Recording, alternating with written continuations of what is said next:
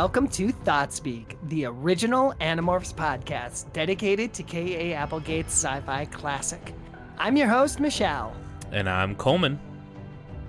And I will be the first to admit that it's been a little while since we've put one of these out. We said we weren't going to mention that this time.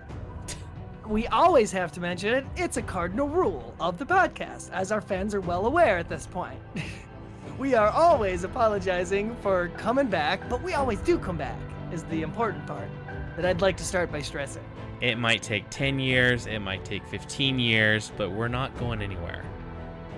The real cool thing is that we are committed and we are working our way towards our last broadcast of the Thoughtspeak podcast. And we want to get this thing done this year. We really do. Uh, we are so, so grateful to our Patreon subscribers uh, for keeping us going, keeping the lights on here at the Thoughtspeak uh, Emporium that that we live and work out of. Our communal it's, it's a satellite office that's actually in space. It's an actual satellite. Exactly exactly. And uh, you know if you're feeling like you want to join us in making the um, last couple episodes here on the thoughtspeak podcast count. Please come join our our patreon and we'll we'll try our hardest to provide lots of good kickbacks for you including some uh, bonus private thoughtspeak episodes. Um, we want to thank our our army. We want it to grow but we appreciate what we got and that is nicholas guy at our yeerk level and our friend andrew at our yeerk level. We've got james miola at our taxxon controller level We've got Jacqueline Fisher, again at that Taxxon level. We've got Ben Freeman. Thank you so much for sticking with us for so long. Texan to the end. We love you. We need you. And I want to give a super special shout out to one of our newest Patreon subscribers, Penguin Tots, at our Hork-Bajir controller level. The highest honor and the highest amongst our army so far. We have Hork-Bajir. We've got some Taxxons we can throw at you. We've even got a, a couple Yeerk or two that we can create spies out of. Like, we got a decent army. Come join it. Yeah. And I also want to give a shout out. We've gotten a few reviews since the last time we were on the air, um, which, as Michelle said, that was a while ago. So we should have thousands of reviews, but we only have a couple, but we appreciate them. One, um, I think you made the joke it came from a Sario rip, but it, it's it's from the Matrix because the uh, the name is just a series of numbers, but it sounds like a real review. It doesn't sound like a bot or anything. Uh, but they say uh, they're late to the party. I can't believe I just discovered this now. Every episode they ask for reviews, and I only wish I could have given this sooner. This is one of my favorite podcasts I've ever found, and a great blast of nostalgia for my favorite childhood book series. So whoever you are who left that uh, on July 5th, 2022. Thank you so much. I'm glad that um, we're still reaching out to people and, and finding new listeners. Um, we also had another one, which was about a year ago, which is about the last time we recorded, uh, from Alice in Wonderland. Uh, which is a clever, clever little name there. Um, Love it. But, you know, they, they said that they went through a whole big routine. They signed up for iTunes, didn't have an Apple account or anything, and signed up just to give us a review. So, Alice, thank you so much. Uh, it's great. I mean, we, we look at the stats and people are, are still finding the podcast and um, hopefully that's putting out new episodes and, and wrapping this series up. It can just be this memorial to K. Applegate's amazing series that just, you know, stands the test of time. It's really cool that the podcast is uh, apparently still growing and people are still just discovering us. Um, one of these reviewers you mentioned uh, said something about loving having discovered Coleman and Michael's podcast, and I, I just can't wait for the dramatic twist reveal that this uh, this new listener is about to get over the, the course of the series. it really is like a like a mystery plot. You know, she was a woman the whole time. there you go. That's the the best twist on it. So yeah, I mean the show's still growing and we're still going. Haha, came up with that on the spot. Uh, and and we'd love to you know continue to grow the fan base while we finish this series out. That's our goal. We're sticking to it, and to that end, tonight we have our review of book 51, The Absolute. And this is absolutely one that we've been uh, thinking a lot about in the time that we've taken off. uh, it's sat with us and and and uh, digested a little bit, and I think we can pick it apart pretty well now. Uh, let's Well, see if I mean- we want to start. Well, I, I just want to say, um, yeah, absolutely. I get it, absolutely. Um, I actually had to reread it like today because I uh, I remembered the book. I remember what it was about the plot because we read it getting ready to record that episode like about a year ago, and um, I forgot if I enjoyed it or didn't enjoy it. You know, I, I remember the plot, but I couldn't remember how much I liked the book. So it was great. I, I finished it today again just to get ready for this episode. But before we get into our review, we surprisingly have some Animorphs news. I mean, there's there's some new things in the Animorphs un- uh, you know industry to talk about. And oh heck um, yeah! but for I the first bit of that, um, Chris Grine, friend of the show, Friend of the secret show. secret co-host, um, he is putting out uh, book four. I think uh, here in just a little bit. Um, finish that The up. graphic novel series. Yeah, of the graphic novel series of Animorphs, starting on book five next week. I love following him on Twitter because he, um, you know, he puts out sketches and fully illustrated uh, pictures of what he's working on while he's making the books. It's it's incredible. Yeah, yeah, it gives us a great look at what he's working on before it's even coming out. And we love his art. We love the style. It fits the series really well. And those those those graphic novels have been a treat and a blast. Hope they keep going. Yeah, and well, apparently he's got an accelerated um, advance on up to book six, and then uh, I mean, Kay Applegate's been promoting the graphic novel on on Twitter quite a bit, so hopefully we get um, either the next six. I just want to see. I mean, it's it's tough to say jump around because there are so many important books, but I'd love to see the David trilogy and then the ending of the series uh, done by him because I think it's hard to say yes, he's going to with do a every couple book. sprinkled in and out throughout the thing. Like um, I, I would love to see an Ellimist book. Mhm.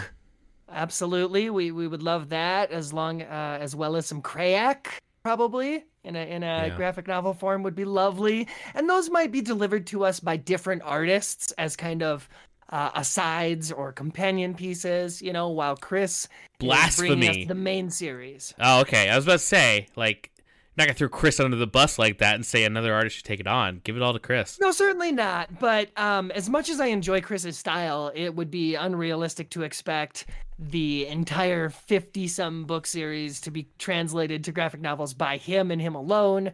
I think uh, giving equal opportunity to a bunch of different artists would really, really benefit the series overall. Yeah, I just want to see Chris handle the main ones, and I'm okay if it jumps around. It, even if it's just him, I'm okay if it picks up later in the story, um, just so we can see those big books and the big events and stuff. So um, that's great. And then you had some uh, Michael Grant movie gossip uh, from Twitter that you wanted to talk about.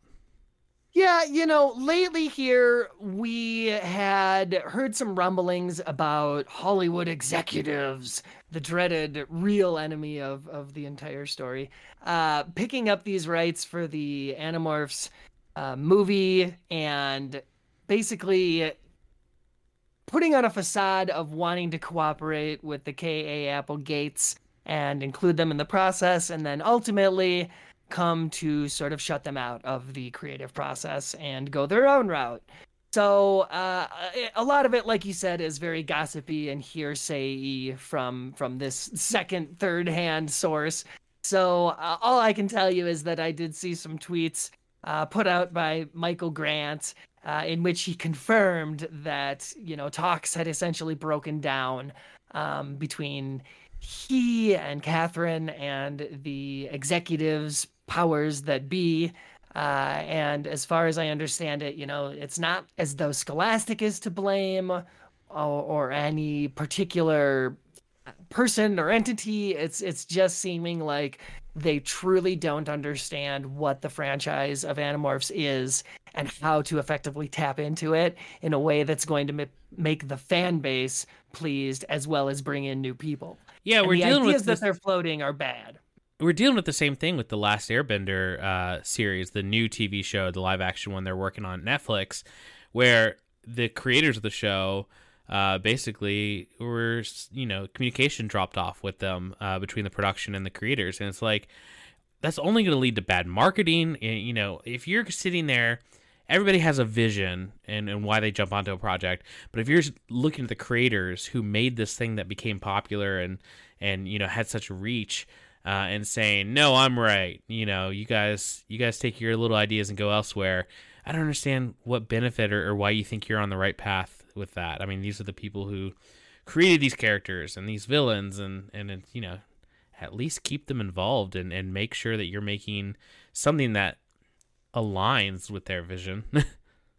if they had any sense whatsoever and they truly wanted to as as you know they probably would put it maximize profits off of this uh, intellectual property they would get the masterful authors of katherine and michael to write the script for this film. That, that, that if they knew what they were doing that's who they would put in charge of the writing. But they don't. They're going to put one of their buddies or some uh, really poor choice of, of writer director combo that I think they can skate by with, or I, I just don't have high hopes for it at this point because it doesn't seem like it's headed in the right direction. Yeah, don't get me wrong. There's been instances like uh, famously uh, Stanley Kubrick's The Shining uh, did not listen to Stephen King and, and went didn't want him to write the script, and we saw a Stephen King written script versus a Stanley Kubrick written one, and and Stanley Kubrick, you know, put him to shame. So, you know, a good movie can be made. It's possible, but I don't see the point in, uh, yeah, really sticking it to him like that. But we'll see. You know, more Animorphs content. Maybe we'll come back and review it. Who knows? Um, and you know if it brings on more fans and and steers people towards the books although that's nearly impossible nowadays because you can't find the books anywhere except you know use bookstores and ebay I, I do appreciate that it is getting a little bit trickier to track down the physical copies, which makes it all the more precious that I did put in that effort to doing that years ago. And I have a complete collection and it's not going anywhere. And I do intend to read it to my children when they're of proper age, you know, third, fourth grade, around that that age range. Um, I'll introduce my kids to it because because it's uh it's certainly important enough. Um, it, it's just really cool that um, you know Michael Grant takes the time to respond to fan tweets and he's very social and active with the with the community um, and you know just from what i've gathered uh, the things that he's indicated is that it, the outlook on an Animorphs movie is not too good for us right now, but not saying it can't change in the future. We'll uh, we'll hope and we'll look forward to that. Oh, based but... on his tweets, I got the idea that it's moving forward just without them. That could be. And if that's the case, we, we might end up with this worst case scenario where, I mean, it, it might be something similar to the Power Rangers recent reboot, where it's kind of forgettable, kind of like a, you know, run of the mill gritty reboot or reimagining of that property. Yeah, people, I mean, that there were a lot sense. of people who really liked the Power Rangers reboot, but I just, I didn't know what they were going for. I mean, I liked like some of the character stuff, but it just didn't feel at all like Power Rangers or Super Sentai or anything. So it was weird. Yeah, honestly, I felt like they played it a little too safe, if anything. Um, yeah, they're they just like, oh, we want them make... to look alien, and we don't want we don't want you know spandex and stuff like that. But um, I mean, even the way the fight scenes were shot and stuff, it just wasn't choreographed like the show no. used to be. It, it, it really suffered from not having the involvement of the same people. Even Let's... with the the Saban's blessing, you know, you could tell they didn't have their hands on it. Say what you will about the original run of Power Rangers, but they actually cared about like portraying martial arts correctly on screen and like the lifestyle and you know it was it was cheesy and it was hokey but um a lot of those actors really cared about like being martial artists and and having that be a oh, part of the oh, show. oh brother i follow every one of the power rangers on all the socials and David i guess at this point at this point we we have to just throw in or i have to throw in an rip jason david frank okay? Yeah because i i really really admired and respected him and his work and it's just a tragic end there. So glad we went down the power rangers porthole today huh? Well i am looking forward to the uh, netflix special uh, bringing back uh, a lot of the classic actors. Uh, Jason didn't want to be part of Oh. it, but David Yost, um, uh, obviously Trini has passed away as well. But a lot of those original actors and the ones who were in the original Power Rangers movie uh, are coming back for a, a one-off special. So Yeah, should be really the cool. cast is typically pretty good about doing those reunions, so that's great. Yeah. Wow, a bonus Power Rangers tangent, and we haven't even started reviewing. that's the next podcast. We're gonna review every episode of Power Rangers. We're gonna go through Turbo, the when they become pirates. Don't get me started. I would love it. We don't have time. We don't have time to dive into every single one of our real loves and hobbies. We've got Uh, decades ahead of us. Um, so you think? Yeah. Well, uh, well, let's take this time uh, to jump into the actual uh, book that we're reviewing today, the Animorphs book. But before that, we're going to hear um, a message from our sponsor, which is also me. So take it away, Coleman. All right, good job. That's a great thing that you just uh, had an ad for, and we're talking about Coleman. You're so good at those. Continue to do those forever. Why don't we uh why don't we talk about this book that we came here to talk about? Okay. In this episode, we're talking Animorphs 51, The Absolute. And uh, we normally start off discussing the covers because this being the Animorphs book series, the covers are always very prominently featured. And boy, this one does not disappoint. Um, it's monstrously ugly uh, seeing the very at this point bizarre character model for Marco, who looks nothing like the start of of the Marco models, um, turning into a duck, and the ugly yellow mustard background with the with the dark difference clouds is just it's not a pretty cover necessarily. I don't I don't think so. It's about as exciting as a duck. Uh the, the Yeah, was color gonna how does scheme it and make you feel? it's like- very like, duck the- based. same way a duck makes me feel, right? Well, at least we've got this lovely, a lovely uh, splash text on here that says the countdown has begun. Uh, it is countdown time. Only three more books until the end, folks. Uh, that's not technically true. Technically speaking, there's four, um, but we're gonna ignore that for now and just just bathe in the absolute and all that it entails. Do you want to read the back as well? I don't have the physical copy in front of me. Yeah, right. And I mean, Seropedia is so hard to pull up, but here we are. I don't have a hotkey for that on my stream deck, so All right. the summary for the absolute is as follows. The Yeerks aren't playing around anymore. They are no longer hiding behind a silent invasion, and one of the first steps they've initiated is to take over the National Guard to prepare for an all-out war against humanity, an all-out war against Earth. Marco, the other Animorphs, and Ax couldn't be less prepared for this news, because they know the Yeerks are onto them, and now they're in hiding. Things are falling apart, and for once, Jake may not be able to make the decision that will save them.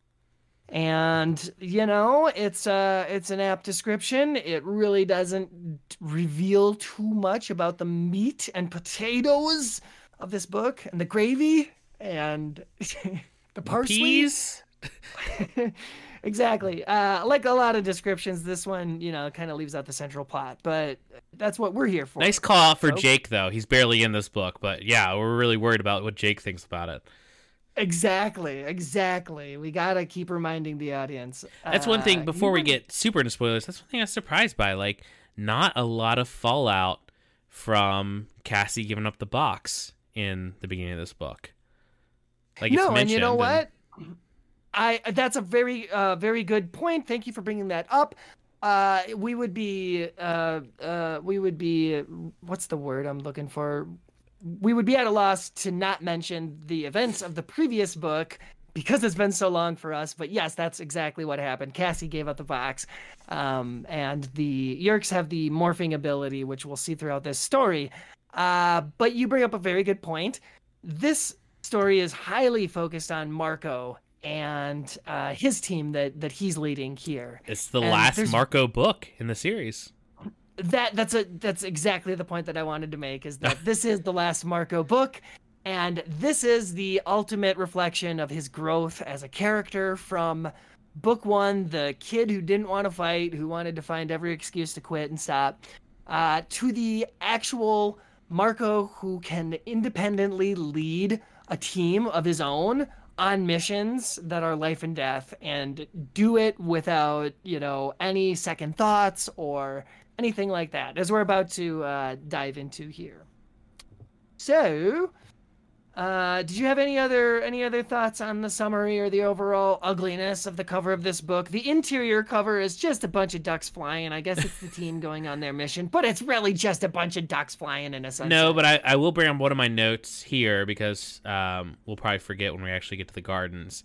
Um, I love that you know at this point in the series they're just trying to figure out what animal we putting on the cover, what animal is going to feature prominently that we haven't done already. And for this one, they finally caved in. Are like, okay, let's hit our duck crowd. Uh, really give them what they want.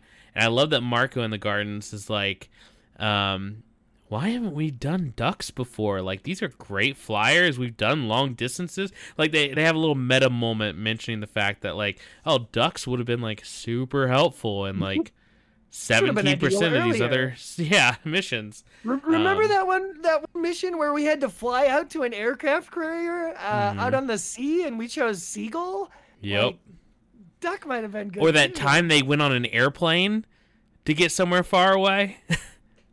oh yeah, yeah, yeah. Um, so there's there's tons of reasons why um, Duck graces the cover on this book about war and the start of a very open public war. we get the least intimidating animal on the cover. Spoilers. Um, yeah, I mean this book is really interesting. I'm not going to review it yet, but right here from the get go, we go straight into an action scene, which we see that in other Animorphs books but this is the one that even there's a couple moments of strategy and planning and, and going back to the rest of the group. Um, this is kind of action scene after action scene after action scene. Like it's a very um, progressively fast paced book. Yes, you're right about that. Absolutely. There is really only one um, kind of low speed a group meeting discussion with mm-hmm. with Jake's depression being the central focus of the scene. Oh, Jake. and then it's it's peace out to everybody else and Marco's mission. Mm-hmm. Um, and you like you said, yeah, it's a it's a nonstop roller coaster. Which makes sense. Yeerks have morphing ability now. Like they're gonna get attacked everywhere they go. Um, yeah, although at, I'd love, any public appearance. I don't think it ever. I don't think the books ever get into it, but I'd, I'd love to know how the Yeerks are dishing out the morphing ability. Like, are they going to like sub commanders only? Are they like making these elite teams of just morphers? I mean, that would make sense. If they're like special there's some priority hierarchy for sure. Yeah, or Visser One just has the box out in the lobby um, of the Yeerk pool, and, and you can touch it as you go by. Why wouldn't they immediately give that power to the Taxxons though, and morph the Taxxons into something useful, uh, and not disgusting? Well, yeah. I mean, not that Tex- Taxxons aren't useful. Spoilers for literally, you know, fifty three. The answer. Uh, that's that's what they right. come up with. Exactly, but I mean, we'll get to it eventually, right? I'm I'm just thinking long term. I think okay, another tangent, but what would be really smart is for a Yeerk to, and I think, I think one of them does this, or it's brought up in some way, but a Yeerk to uh, not only have their controller um, get the morphing ability, but also have the Yeerk itself get the morphing ability. So if their controller dies or something goes wrong, they can morph into like a human or another alien and like run away from their their host. right. And, like still yeah. survive.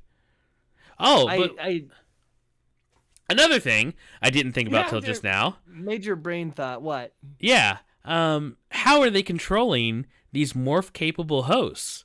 Because they're down in the Yeerk pool, you know, swimming around for three days, and the the control the hosts are in a cage.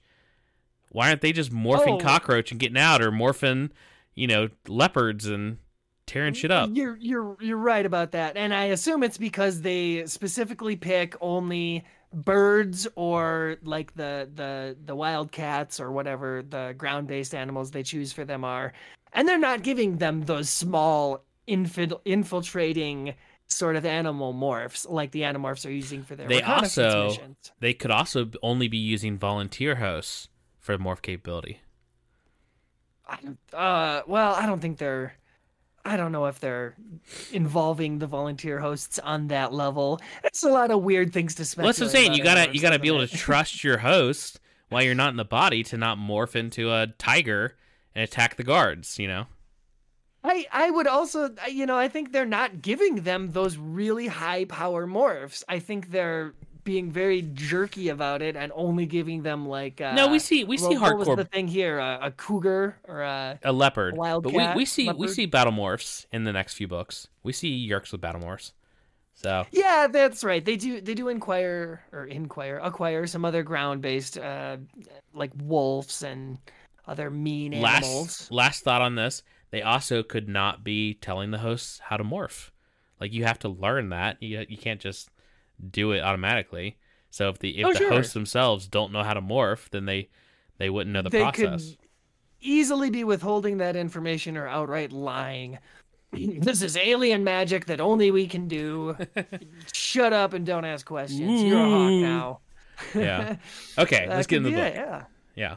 Well, absolutely. Like you mentioned, it starts out with that uh, uh, action scene where Marco and Tobias are scoping out uh, this really sketchy National Guard like transit line unit that's bringing all these tanks into their city. Uh, this leads to the the really fun opening scene of them stealing a tank and getting inside of it and riding, uh, going on a little joyride destruction spree that ends in them destroying Chapman's house which is uh, a good callback. They mentioned that like Melissa's not there; she's out of town for something. I don't know how they they don't know the cat's not there though. They mentioned that. Oh, the cat wasn't even there. How do you know if it's sleeping in like the basement or So I s- something? T- Tobias saw it somewhere else. Tobias ate that cat long ago. to be honest with you, Tobias was like, "Times are tough. Sorry, Fluffer McKitty."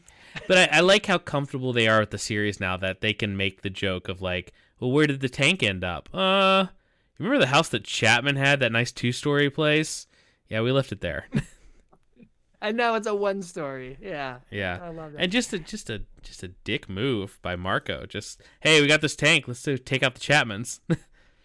You know, he does understand though that the the Chapman family is is uh, high con- uh, high ranking controllers, and any inconvenience on them benefits his team slightly. So good on him. uh, but while while they're out there doing this, they they make this discovery that you know obviously something big is happening, and it's starting to involve the government. Uh, Specifically, they- the they- California National Guard.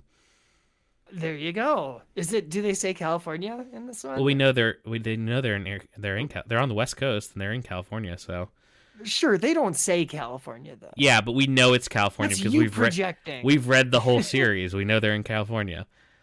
Okay, all right. Spoilers, whatever. Um, I wrote that the Animorph War Council must decide uh, if the the sudden National Guard movement uh, is is about if it's a Yeerk plot or not. And um, this, you're right. The the Jake just straight out exits the book right here because he's like, look, uh, we need to start running interference with with us and the auxiliary animorphs previously introduced previously on. Mhm. uh, and they're they're going to carry out their little interference missions on the side. Uh the task of like doing the big thing and going to meet with the governor jake just like offhandedly gives that to marco. Um yeah he's struggling with a lot of stuff and he's more or less kind of checked out but it still speaks to both their characters that something of this magnitude and this level now he instantly has no issues giving marco that command to be like Well, Marco's- Marco's very much like second command. You know, he's he's the one he trusts with missions and and strategy. I mean, that's the big thing Marco is great at. And he also very pointedly, you know, disses Cassie here. Um, Cassie's sitting on like a picnic table in the back of the group, and no one's really paying much attention to her. But the fact that Jake is like kind of petty about it, and he's like, "Well, you know, I'm giving it to Marco because I trust him." Looking at you, Cassie. yeah yeah he rubs it in a bit and that's uh very very warranted i think i mean nobody understands what cassie is thinking or going through like quite like um, uh, Jake does, but uh, You know what? I'll say this here. Thought Speak didn't trust Cassie from the very first episode of the podcast. So we were there first, Jake. I'm pretty sure we both made points at one point for why Cassie was our favorite character. no, no, it was a long running joke until until um, book 18 or 19, the one where she turns into a butterfly. We were very anti Cassie on the show. We got hate mail because of it. I don't remember that at all, but I I it's more than likely because of the way Cassie was written initially as the the you know green uh, uh voice of reason quote morality speaker of animals kind of thing. The the way that they twisted that character archetype with her is what's brilliant about her and why she's such a good effective character. Yeah once cassie started doing brain surgery i was on board with her character Yeah, totally. Alien brain surgery, mind you. Mm-hmm. the hard kind. There were glands. There were lots of glands. That's expert mode. That's big brain stuff. Uh, so yeah, th- this is the the primary setup is is as simple as we just put it. It's like government on the move, bad stuff, investigate uh, Marco's in charge of leading this team, and this is one of our favorite teams, by the way. Marco, Tobias, and Ax. Always a great time when these three get together. But they're gonna need some new morphs to do some long distance flying, as we talked about, which leads to another battle scene at the gardens. Um, where they, you know, fight against some mighty Morphin Yeerk controllers and uh, it's it's bird on birds. I wrote that Tobias outbirds an eagle at one point. yeah, I thought uh, um I thought there's more to them being discovered at the gardens, uh, and then I realized earlier today when I was reading it again. No, they just forgot what time the gardens opened, and we're just sitting in a pond when like the school kids start coming in on fleet field trips and stuff. Like there's yeah. nothing more to that, and there was some Yeerks around. That's that's all it is basically it, it it's a very uh, quick setup for an action scene. The point is we've seen things like this before. Uh, they they have a close call a scrape a scrapey do and they manage to get out of there in time morphing now we're ducks. yeah. Add I'll, that one to the repertoire. I do like that they uh they decide to fly with a another migrating duck um troop you know, just to blend in. And then they're that's when they're having the discussion about like why haven't we used ducks before? When they're like we could travel together in a V formation instead of being miles apart as you know hawks and stuff. So um, just a fun little duck conversation. Yeah, totally. Um, the the book takes kind of a weird turn from there in that they have a bit of a hard time locating like the governor where she is, who she is. They don't even realize that it's a woman until like halfway through the mission when they're about to meet her. And I, I can't help but feel like it's kind of dumb that they didn't know that information. They didn't look it, it is. It totally is, but I will say this is on Jake. Because whenever they do a really important mission, like one where a lot's on the line, Jake is usually the person who's like, okay, here's what we need to do. We need to figure out who it is, where they're going to be, where we need to meet up with them. Like he's the one who usually lays out that plan. He, yeah, he's like that pre-pro. Sure. Yeah, that intelligence. Yeah, um, pre-pro. Um, yeah. So uh, you know, it's it's uh, it's on the fact that Jake's kind of checked out and he's focused on his mission and just wants to be part of the group, whatever. And Marco didn't think to you know do any of this research. And I love how Ax is getting like mad. He's like, "What are we? Are we amateurs?" Like he's getting mad that they don't even know what the governor looks like. Give me something to hack, damn it. A computer system, a mainframe, whatever. I'll tell you what you need to know. And Marco's like, yeah, you know, oops, uh, did a did an oopsie goofer and I didn't um, research who we're going to look for, but uh, we're on our way. And they uh, managed to luck upon the uh, the governor's limousine and no, no, no, no. They are they get to the right, they get to the capital, and they know the governor's not going to be there. But then they have to stop at a gas station and ask a biker named Chopper um, on where the uh, where the governor's mansion is. They they ask all these people in a ga- in a gas station, and nobody knows except this biker, and he tells them to go, you know, north on seventy five. I wrote that detail in my summary and I skipped over it because I thought this is just such a weird inclusion in this story. Look, we're thought speak. We include include the weird stuff. That's that's the point. I I mean, they went with it, and it's not what I expected, and it's certainly uh, a welcome addition, I guess.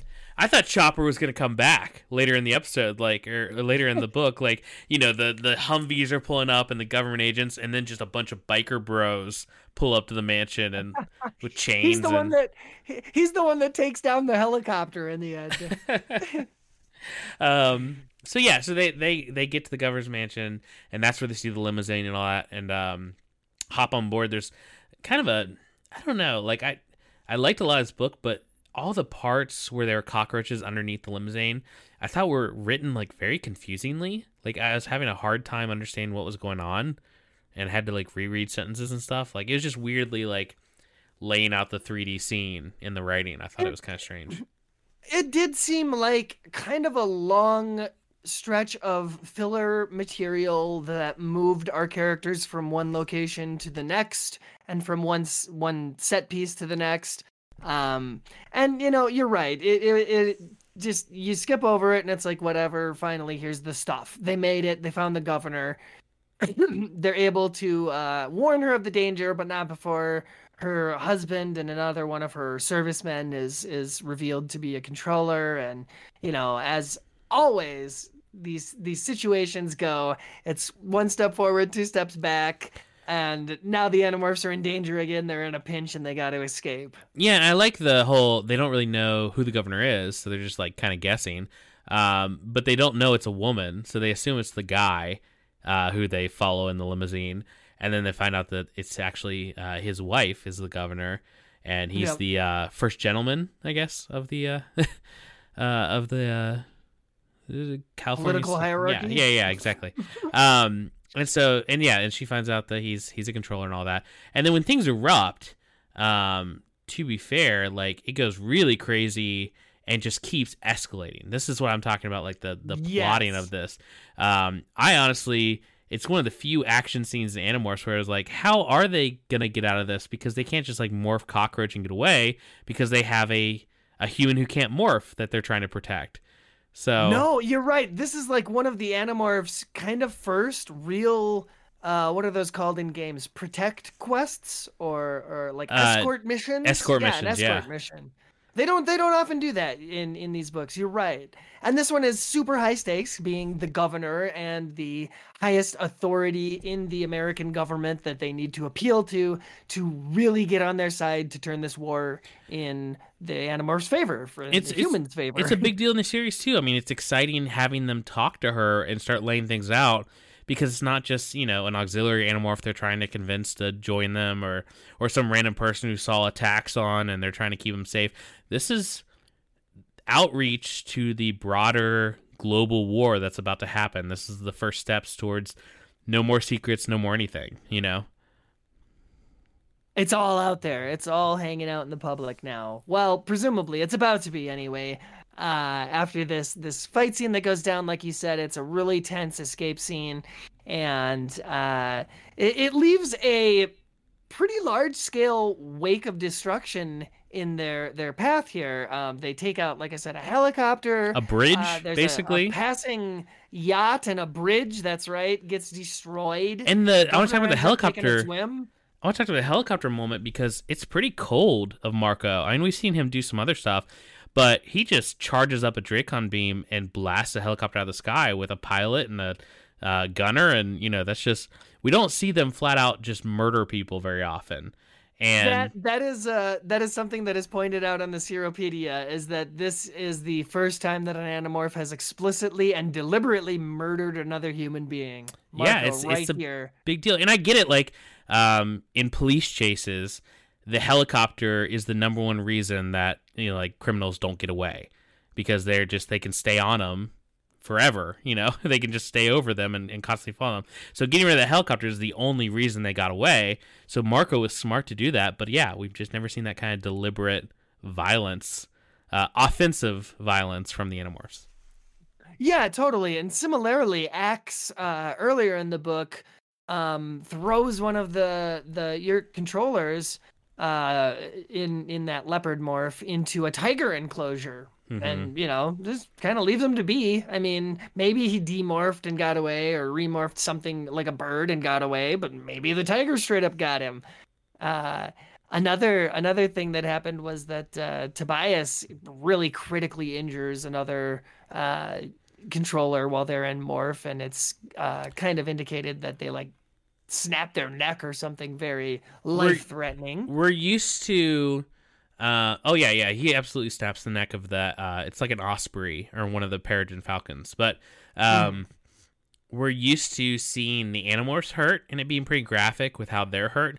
This is one of the first books where like the action is them doing damage. Causing the violence not just scraping somebody's eyes but like taking people out.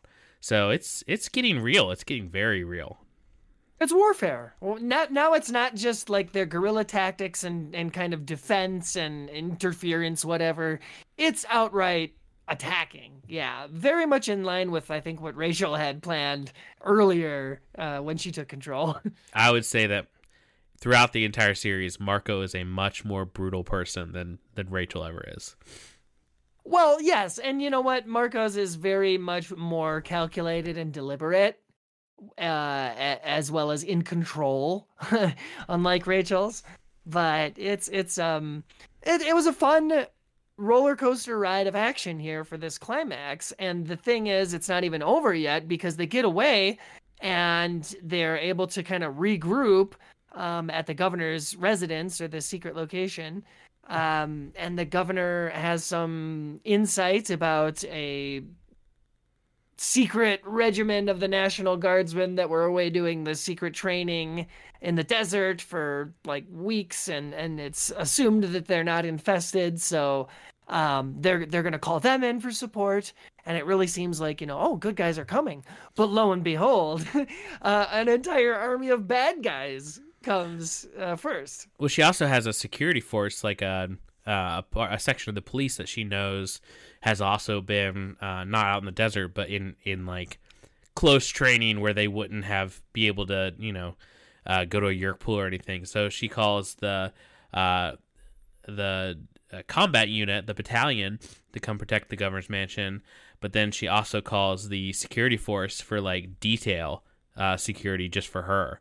So she's got, you know, she'll have protection, but the security force isn't going to get there for a while. And like you said, these these yeerks are showing up quickly. But we do see the um, the head of the security force rushing over in a police car, and he's going to beat the yeerks uh, to the mansion. So yeah what a total tense Chad. scene. Yeah, yeah, yeah. Um, and then I love this little part where we don't see the Animorphs give themselves up very often, but you know Marco morphs the governor and puts on her her clothes she was wearing earlier and gives his hands himself over to the Yeerks, uh, pretending this to be is, her. This is so ballsy of Marco. I mean, really, this could have gone any way. This could have gone any bad way for him and the team. And it again, it, it really shows Marco's character progression. It just his his maturity, his his leadership, where he's like, the only way that I can see this mission turning out successful here with the governor and and her men escaping safely is if I take her place and run diversion here and trust my boys to get me out when when the time comes. And they do. And uh they're they're it pays off in a big way. It's a huge gamble but you know uh it shows that the the level that marco's on now is is very much uh professional war man I will say he could have done one other thing that probably would have been uh, much smarter than this whole uh, tactic, and that's not take the governor back to her mansion where they expect her to be. Like literally take her anywhere else where the Yeerks wouldn't be able to find her so quickly after they got away. well, I think the goal here was that the Animorphs were never intending on providing uh, a source of, you know, protection or security to her. It was more about getting the warning and the word out so that she could do her part in spreading awareness of the Yeerks, not not about keeping her personally safe and involved. Um, and to that end, they saw their mission through and they got out. Yeah, I guess if they Um, took her back to the Hork-Bajir Valley, uh, the Yeerks could just install a new governor or like a, a vice governor or something, you know. Yep, it was a catch and release. We gotta we gotta get this one, and we gotta make sure we make her an ally and get her making more human allies and and get the the word out on the Yeerks. And to that end, that's exactly what happens because the team returns back to the valley, and uh, apparently they've got TV out there or something, and they're able to see on the the news the governor giving the announcement that it's the state of emergency and uh, alien invasion is full on, and then the world knows. So the secret's out there. Yeah, they leave it just a full on cliffhanger of the of the uh, Animorphs turning off the TV and being like, "Whoa," you know, like it's it's done. You know, the world knows, and it it's the books after this kind of go into like how many people actually believe the governor at first, but I I have not read the next book. The next book is the last Animorphs book I have not read. Um, Oh, way to go! yeah, and uh, but I know what happens. book. Yeah, but I know generally what happens, and it doesn't matter news reports after the next book. Like people know because they're seeing all out warfare and and you know major things happening. So that's it's gonna, be, be a really, really cool progression here in these next two books for sure.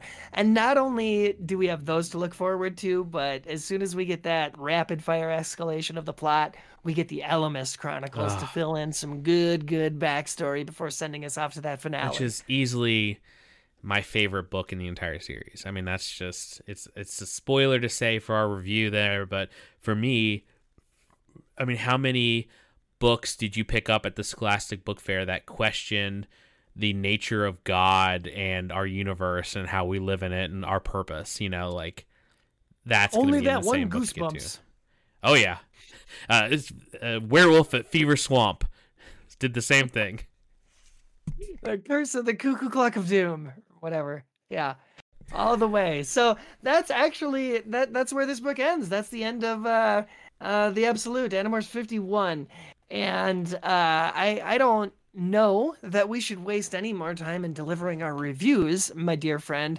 Do you want to talk first about your review or Sure. shall I? One of the quicker summaries we've ever done, um, because the plot is so action packed and, and moving forward. You know, there's details we could talk about more and stuff, but um, or maybe uh, listeners, you're just getting a more streamlined version of Thought Speak than we've ever done before, and we're just on point. Uh, one of those two things is true, but uh, I would say that I had to reread this book today, as I said, because I did not remember if I enjoyed it or not. And I think that does say something about, um, you know, does this book have a lot of things to say about like the characters or or their place in the war or, or the war effort in general or or metaphorical diversions into the psyche of our characters? No, that's not really what this book is trying to do. Um, but is it one of the best action set pieces we've gotten from the series and like really pumping us up for all out warfare? And yeah i think it is. I think it's like well written action which is very hard to pull off. Like people don't understand it's very it's not easy but it's much easier to put um, a blockbuster movie on screen that has exciting set pieces and action scenes and stuff like that and, and really pull you in. Books are really hard to to write prose that you know is engaging action. And i think this book does it Mm. does it really well. Um so I, I had a blast. It was a speedy read. Uh, and then you do get the the big plot kicker of you know a politician in a major seat of government addressing the yeerks on national tv um, that's huge for the series. And i think we do get a couple moments in this book that are that are first times for the series and setting us up for the ending. And um it's it's an important book it's great and it's just fun. It's just a fun Animorphs book. So um I haven't thought about my my review score at all. But Oh, boy. honest- yeah, honestly, um it might be a little high. If if we gave 0.5s, I might give this a 3.5, but I actually think I'm going to um give this a 4 out of 5 um V formation mallards. You know, that's that's my review. Yeah. That's that's a that's you said it a lot I think better than I could and I'm going to meet you right there with the the 4. Um it's an absolute 4 out of 5 duck poops and uh, for those reasons that you say, but also because of I, I just really dig the overall characters characterization of Marco, and I think this book does a real justice to delivering that kind of finality to his growth as a leader and just uh, a, a, mature, um, competent person that you can trust with your life in a live or die, make or break moment. Um, and I think a really fun reading experiment might be to go back and read like book five, the first Marco book, and then right after it, read this one. Uh, I, I guarantee it'll be a good time because these are both really good books. And yeah, I, I think if you're looking for one of the Animorphs books to reread that does stuff for the overall plot and is just a fun, fast, action packed read, this is an excellent choice to revisit. And uh, that's that's gonna conclude my review. So it's four out of five duck poops for me. Yeah, it it doesn't feel like filler. It's not like some random side story. It's important to the progression towards the ending. Um, but yeah, it's it's very like I don't know. I don't know how to say anything but fluff. It's not fluff, but it's uh, uh, it's just a, a fun a fun roller coaster downhill ride. You know, to heading towards the ending. Exactly. What you you pointed out that like when you get done reading it, you almost have a feeling like, well, that was really fun, but I, I feel like nothing really happened happened mm-hmm. necessarily. Mm-hmm. Um, but the status quo overall is what changed. That's what happened in the book, and it's not necessarily something that you can see. It, they summarize it pretty well at the end by them watching the news report that being revealed to the world. That's the overall point. But yeah, it, it it's hard to feel like that sense of something definitely happened there and it probably won't until we get to the next book and we see the aftermath. Well, I think I think if I had to nail it down, I think that this book it needed its pace and what it did to fill the role of of being an action-packed book. But I think normally this whole book would have just been the ending mission of a normal book. Because the normal book would have started out setting up the A plot which is usually a character struggling with something like their parents divorcing or or their place and and becoming an them aunt and them in school. yeah, it would have had an A plot of them dealing with something as a character that's specific to them, and then they would have had that first mission, and then we would have revisited the A plot, and then like you know it would have been the B plot, the action mission section. Yeah. yeah. That's how they used to structure these things. But in the end game, of course, we're going to get some huge departures from those formulas that we used to see. So this is this is kind of a refreshing one. I mean, the opening scene clearly sets up, whoa, uh, stuff's happening, big stuff's happening. Quick expositional, Jake's uh, head is in the dumpster, Marco's got to lead the mission, and then it's yeah, mo- for the most part, nonstop action. So um, a really solid time. And I'm looking forward to the next book too. Um, Ax books in general are always entertaining. I know it's going to contain some really, really heavy moments for the series mm-hmm. and for a lot of people's characterizations, not just Ax, but there's going to be some other characters feeling the heat well, in this next one. I think in game Ax, and we saw this in the last Ax book, in game Ax is all about okay, we've been playing war but I know what real war looks like, and I'm I'm okay making the hard decisions to win. Mm. Ax is looking yeah. for a checkmate, and at the end of the day, Ax will choose that over following the Animorphs or following Jake's orders, and um, you know he's that's his character here at the end.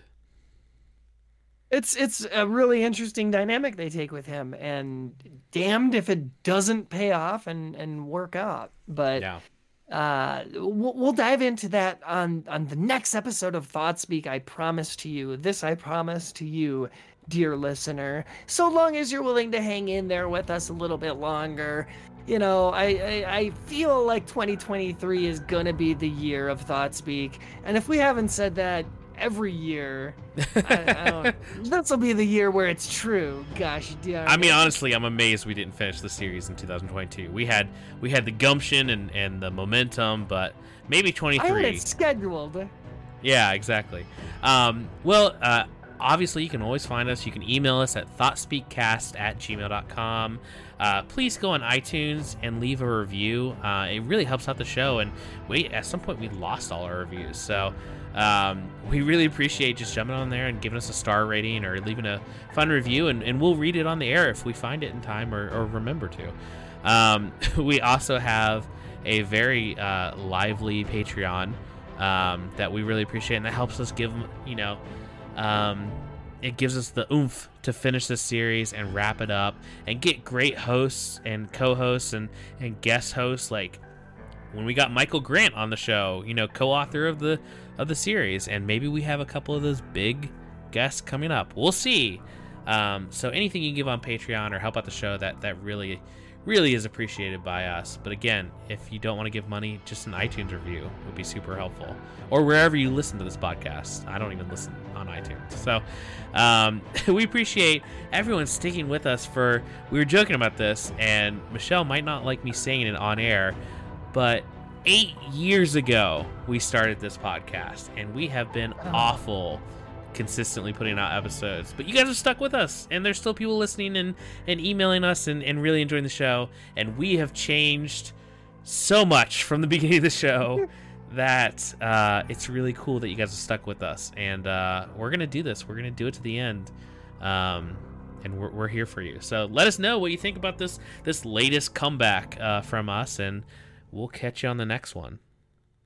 I would like to see a fan led initiative to uh, get Michael Grant to come back to the uh, last transmission here of the ThoughtSpeak podcast um, and bring his wife, Katherine, because boy, we'd love to talk to her and pick her brain about lots of stuff. Um, I, I want to make that happen. I really do. The highlight uh, of my life, definitely like top five moments was interviewing Michael Grant. And if you haven't heard that episode of ThoughtSpeak, go back and do it. I really want to remake it, um, given all the changes that have come recently in the past couple of years. And yeah, thanks uh, for continuing to support us. Coleman, I, I know we hadn't discussed this, but I really want to uh, end this uh, comeback here in a positive way. I think we owe it to our fans. Can I read the the section or segment that I had an AI program write that's Animorphs related that you and I both had a good chuckle about last night. Yeah, so let me let me set this up. And I have the I have the new theme music playing in the background, so this is gonna make it even more epic. Um, Ooh. yeah, so uh, so we were joking about Chat GPT, which is a uh, a new AI that's been making waves across the internet, in that it it really it predicts text in a way that chatbots really haven't done in the past, and it's it's fancy and new. And so we gave it a prompt. We said, uh, what was the exact prompt? Do you remember?